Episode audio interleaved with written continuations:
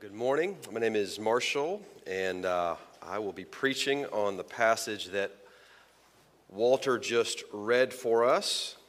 And uh, it's good to be with you. Good to see your faces. Good to have great weather outside. It's especially good for uh, Jung and Margaret today. Uh, in many ways, Jung, this uh, you're very much on my mind as I, as I preach this sermon today, as you kind of begin your official public life as a Christian uh, which is what baptism commemorates. Uh, I, um, there is exciting news. I'll tell you more about the congregational meeting, and they'll, they'll be on stage in a couple of weeks, May 21st. But I do want to welcome Ethan and London Marshall. Come on, do the volleyball, stand up. You, London, you don't have to. Ethan, you do. Uh, so Ethan is our new high school director. He started work on uh, Monday, and so we are so excited. We've been praying and working and trying to get uh, someone as gifted as he uh, here for two years, and so we're so thankful uh, that he is here. It's great that he's here May 1st, which means he's got you know several, six, seven weeks before everybody disappears for the summer to get to know our youth and to know our, our staff and all that. So we're so excited. Uh, he'll be on the stage in a couple weeks, so you'll get to know him a little bit, um, a little bit better. Um, I like to sometimes listen to one of my favorite preachers in Chicago is Charlie Dates at Progressive Baptist Church. I was listening to him a little bit this morning. Great preacher, and he. Uh, one thing he does really well is he gets the church to help him preach. He's like, I, I, need, I got a church here today, and uh, I need the church to be with me today. I'm a little bit tired this morning. So let's pray before we look at uh, these uh, passages.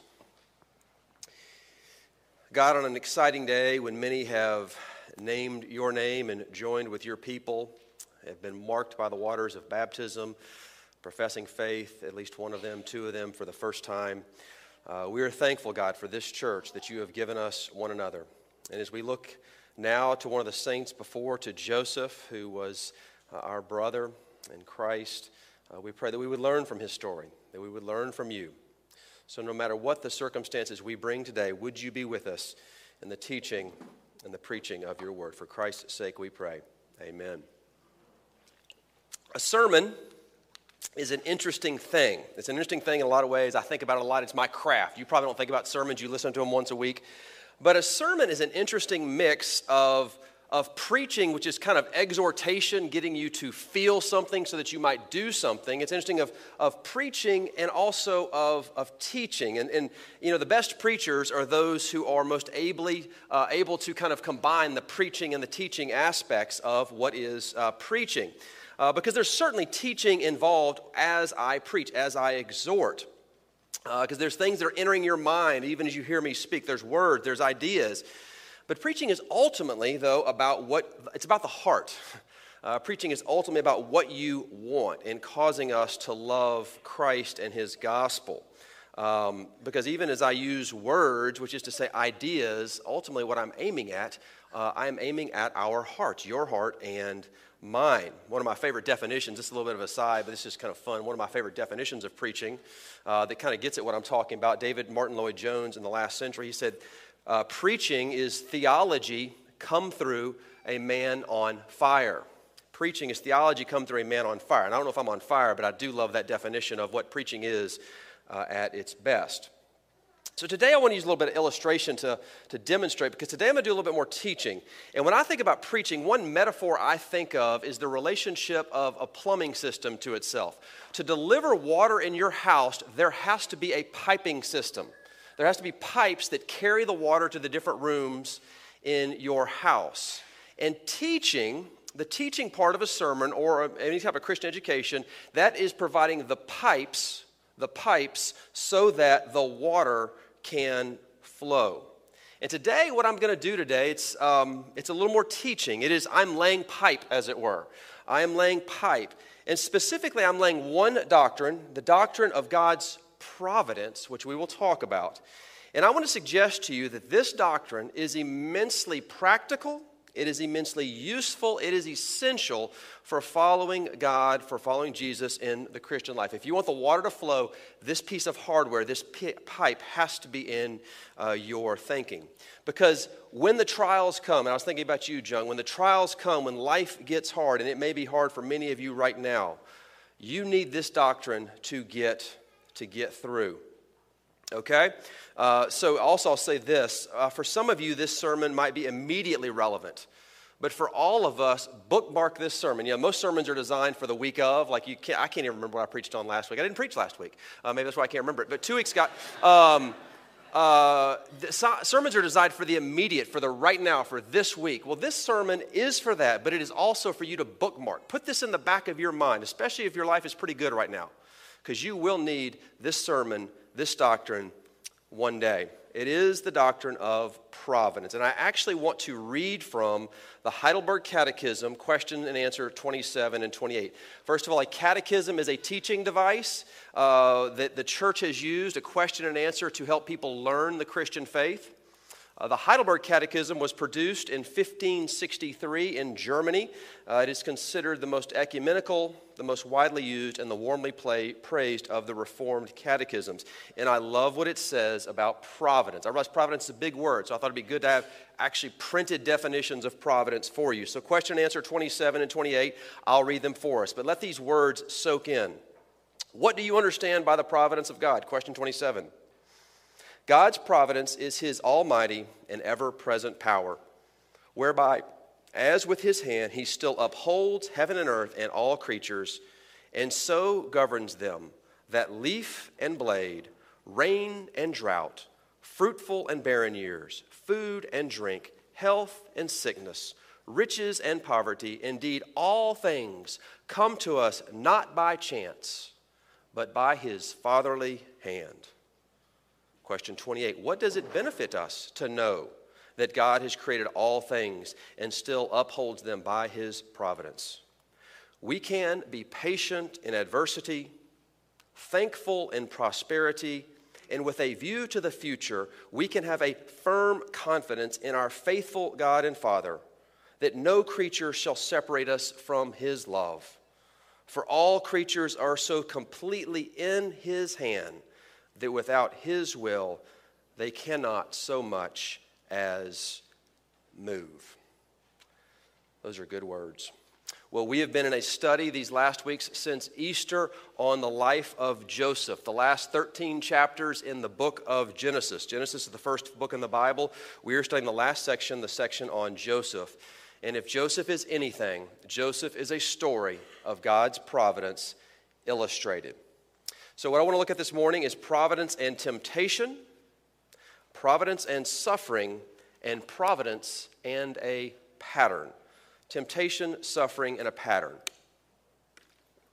First, temptation. Now, uh, three weeks ago, when we first looked at Joseph, two weeks ago, we looked at Judah and Tamar. Last week, Donnie St. Germain was here with us. But three weeks ago, when we were last with Joseph, he had been disowned by his brothers. Now, they hated him because he was a bit of a tattletale and he was a bit arrogant and he was favored by their father, but they hated him and they had a disproportionate response to him. What do they do? They sell, you know, that you've got an arrogant brother. What do you do? You sell him to slave traders? I don't think so. That's what they did, though, okay? And then they tell his dad, their dad, that he is dead, okay? So he is a slave in Egypt when we meet him here. He's been sold by his brothers into slavery in Egypt. Verse 1, we pick up the action, chapter 39. The slave traders have sold Joseph to a man named Potiphar. He is a nobleman. It's called the chief of the guard, the captain of the guard in Egypt. Verse 2, uh, we find out that Potiphar's house is flourishing because of Joseph's servant leadership. Joseph's excellence and hard work causes Potiphar's house to be well. And so Potiphar promotes Joseph over all the other servants. What that means is that he's around during the daytime when Potiphar is off at work at the office. And Mrs. Potiphar, she notices. Uh, we know from verse 6 that Joseph is a good looking dude. This shouldn't surprise us. The scriptures testify that his great grandmother, his grandmother, and his mom were all very attractive. And so he is attractive well. He gets the attention of Mrs. Potiphar. In the Hebrew, it's just two words, but it's best translated with three words. He, she says to him, Lie with me. I mean, this is not like subtle. This is lie with me. There is a violence in her language. There is certainly an objectification of Joseph. But Joseph resists. He resists her. This is his master's wife, and he resists her entrees, right? Verse 8 and 9, he gives his answer. We'll look at those in a moment. But as Joseph resists, Mrs. Potiphar, she persists. Verse 10, look with me. She kept putting pressure on Joseph day after day, but he refused to sleep with her, and he kept out of her way as much as possible. I mean, this is, this is real housewives of Cairo. and uh, she is bored and she is pining for the pool boy, okay? But then one day, she gets more aggressive. She thinks she can take what is hers. And so, verse 11, one day, however, no one else is around when he came in to do his work, she came and grabbed him by his cloak, demanding, Come on, sleep with me. Joseph tore himself away, but he left his cloak in her hand as he ran from the house.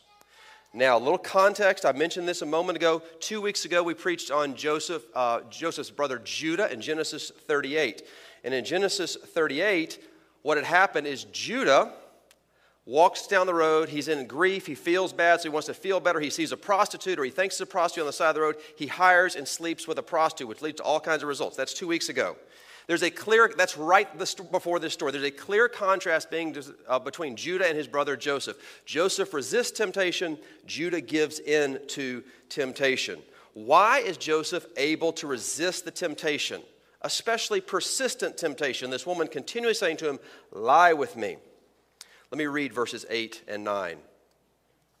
But Joseph refused and said to his master's wife, Behold, because of me, my master has no concern about anything in the house. He has put everything that he has in my charge. He is not, he is not greater than in this house than I am, nor has he kept anything back from me except you, because you are his wife. How then can I do this great wickedness and sin against God? Now understand this Joseph resists temptation because he realizes that sin and wickedness is not about some abstract thing, it is about a relationship. Sin is about what you love. It's not something out there. It is about a sin against Potiphar and it's a sin against God. It's a relational sin. In verse 8, he doesn't want to violate the trust of Potiphar, but verse 9, he says, I cannot sin against God. And when he says, How can I not sin against God? He's saying, I love God. I am in a relationship with God and I desire to please God.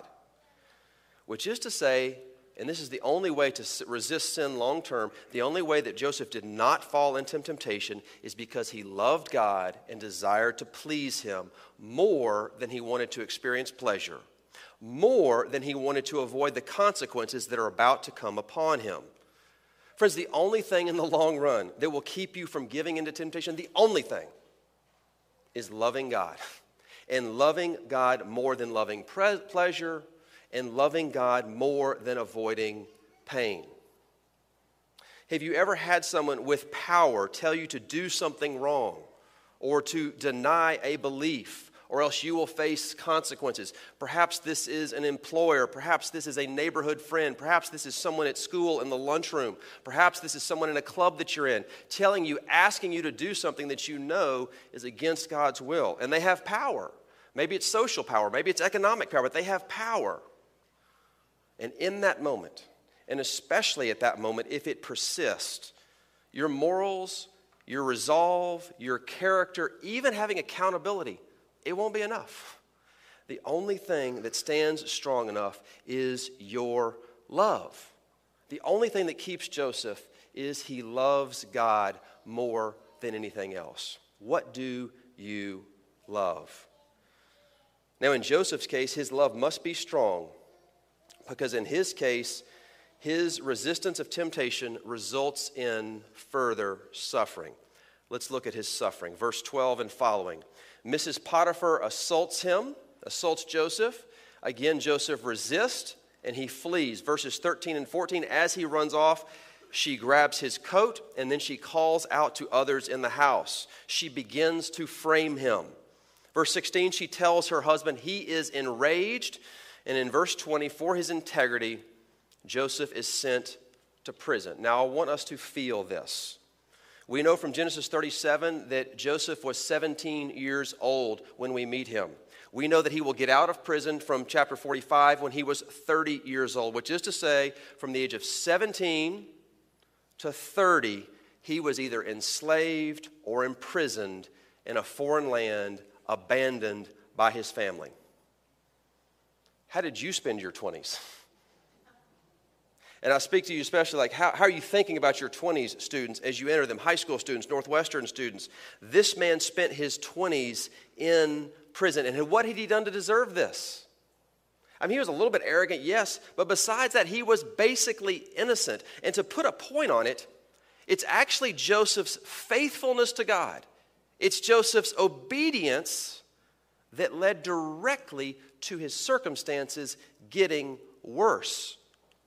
Joseph is suffering for believing and obeying God. Now, if you know the end of the story, and some of you do know the end of the story. The end of the story is that Joseph is exalted. He is made a ruler in Egypt. At some level, socially and politically, he saves that corner of the world, including his family. We know the end of the story. He did not know the end of the story, right? We know that the slamming of the prison door behind him leads to the opening of the palace door before him. Joseph does not know that, and for 13 years, where were you in 2010? 13 years ago. He does not know that this is happening. And friends, you need to know this, and it's, it's self evident, but believing and obeying God, it's becoming more and more real that we will be persecuted. We will suffer for our faith. This happens at school, in work, with neighbors, in friendships. I am just old enough to remember, just barely, when Christianity was encouraged in the broader culture. Something switched sometime in my young years where Christianity went from being encouraged as something that built character to something that was tolerated. Well, today it's no longer toleration. Today, be a follower of Jesus is considered, you are considered, I am considered dangerous and a threat to other people. Dangerous and a threat. Some of you would know and recognize the name if you're in the financial world, Bob Doll. He was with Nuveen for many years. Before he was with Nuveen, he was the chief equity strategist at BlackRock. And he was very public about his Christian faith, Bob Doll, uh, chief equity strategist at BlackRock.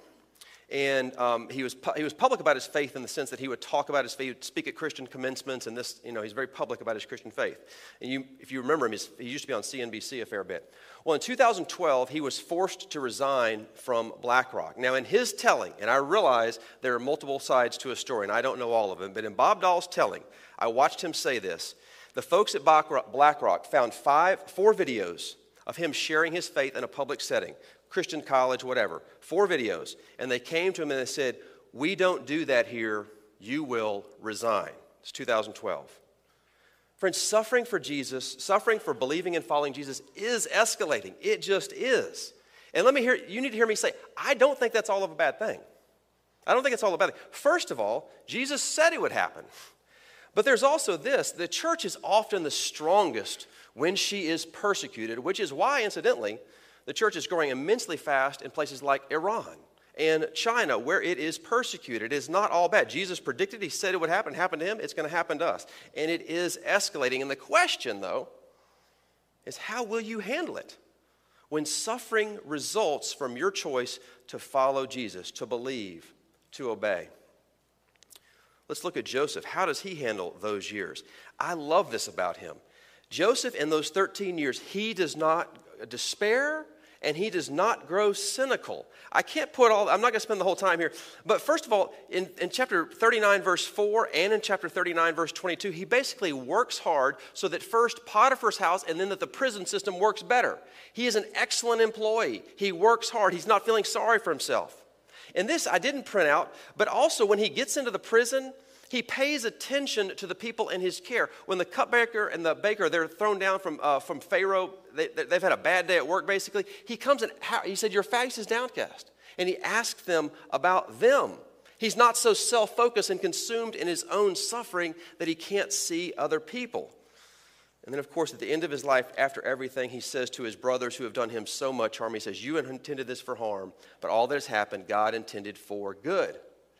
How does this happen? How does Joseph not grow bitter, suffering all those years, no relief in sight? How does it happen? How is he not bitter?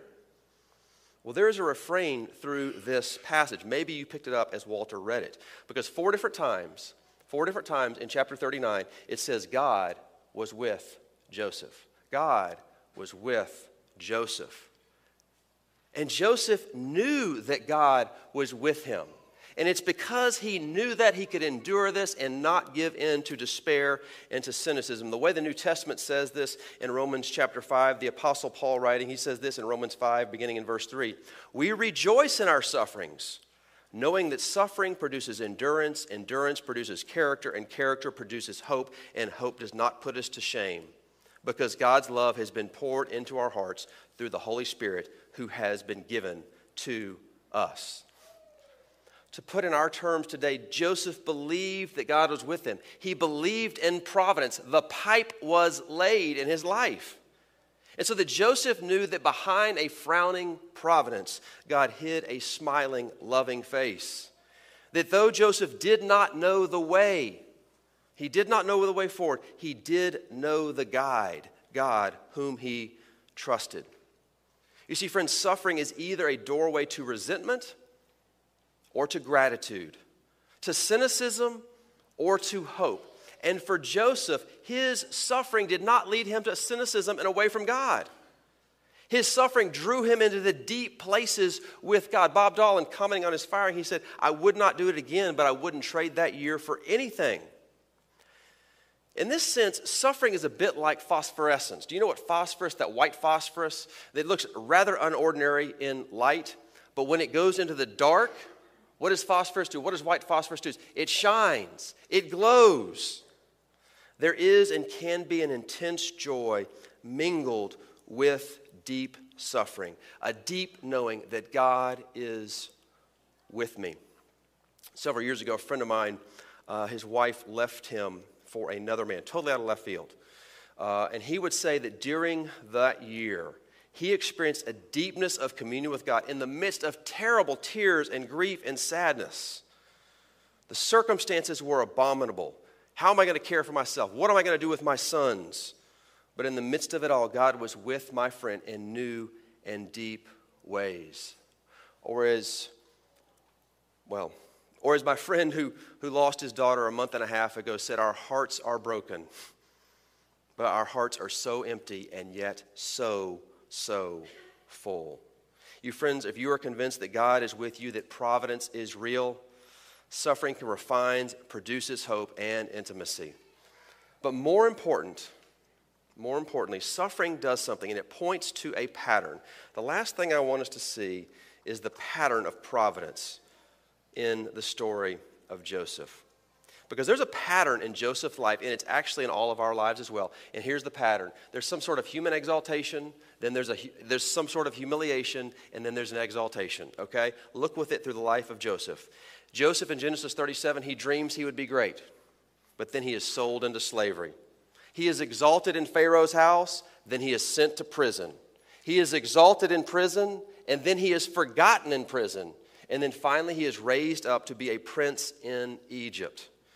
You see, Joseph is to be emulated for the way he handles temptation and suffering, but much more importantly, Joseph is a signpost pointing us forward to the Messiah and all who are united with him.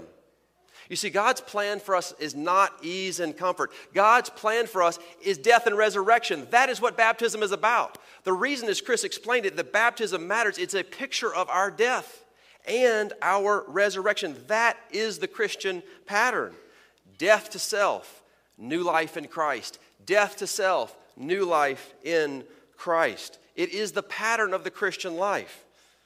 This is why the Apostle Paul in Philippians 3 can say, I want to know Christ and the power of his resurrection, that I might share in his sufferings, becoming like him in his death, that I might attain the resurrection from the dead. The Apostle Paul knows, and Joseph seems to undo it, there is no resurrection without crucifixion, there is no life without death. And the reason is straightforward. This is the pattern of our Savior. It is the pattern of Jesus. And Joseph's life is a signpost pointing forward to Jesus, who was crucified and raised, who was, who was killed and raised to new life, and who says, Anyone who must come after me must take up their cross, must die to themselves. That is the pattern of Jesus. Because more than learning how to resist temptation, more than learning how to endure suffering, Joseph's life is a signpost that points us to Christ. That's why baptism is such a beautiful picture of the Christian life, because there is a death and there is a life in baptism. A pattern of death and resurrection, humiliation, exaltation, confession of sin, then assurance of pardon. So this morning, if you are not in the midst of suffering, as I said at the beginning, bookmark this, bookmark this sermon. I, this is a pipe laying sermon, okay? Bookmark this because you will need this sermon one day, that God is with you even in the darkest of times. But if you are this morning in the pit of suffering, maybe it's sickness, maybe it's a wayward child, maybe it is a difficult marriage, God is with you in the pit. And I say that with great trepidation and timidness. Not timidness, but trepidation. Because hear these words from a Romans 8. Romans 8 is in many ways the great articulation of providence in the New Testament. We always quote the first part of Romans 8 28. We know that for those who love God, all things work together for, the, for good. For those who are called according to us. but God works all things together for good.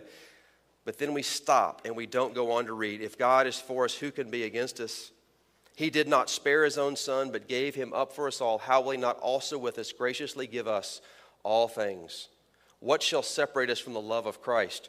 Tribulation, distress, persecution, famine, nakedness, danger, sword. He goes on to say, For I am sure that neither death nor life, angels nor demons, nor things present nor things to come, nor height nor depth, nor anything else in all of creation will be able to separate us from the love of God in Christ Jesus our Lord. Friends, that is providence. That is not stoicism, that is God's providence. So, to revisit my plumbing metaphor in conclusion, once the pipe of providence is laid in your house, once that pipe is securely laid, the water can begin to flow, knowing that God is with you in all things. Because slowly and surely, though, you start to view your life through the love of God and the gospel, not through your circumstances. It is so tempting and easy for us to view God's love through our circle. What is happening to me? And through what is happening to me, I think about the gospel and God's love.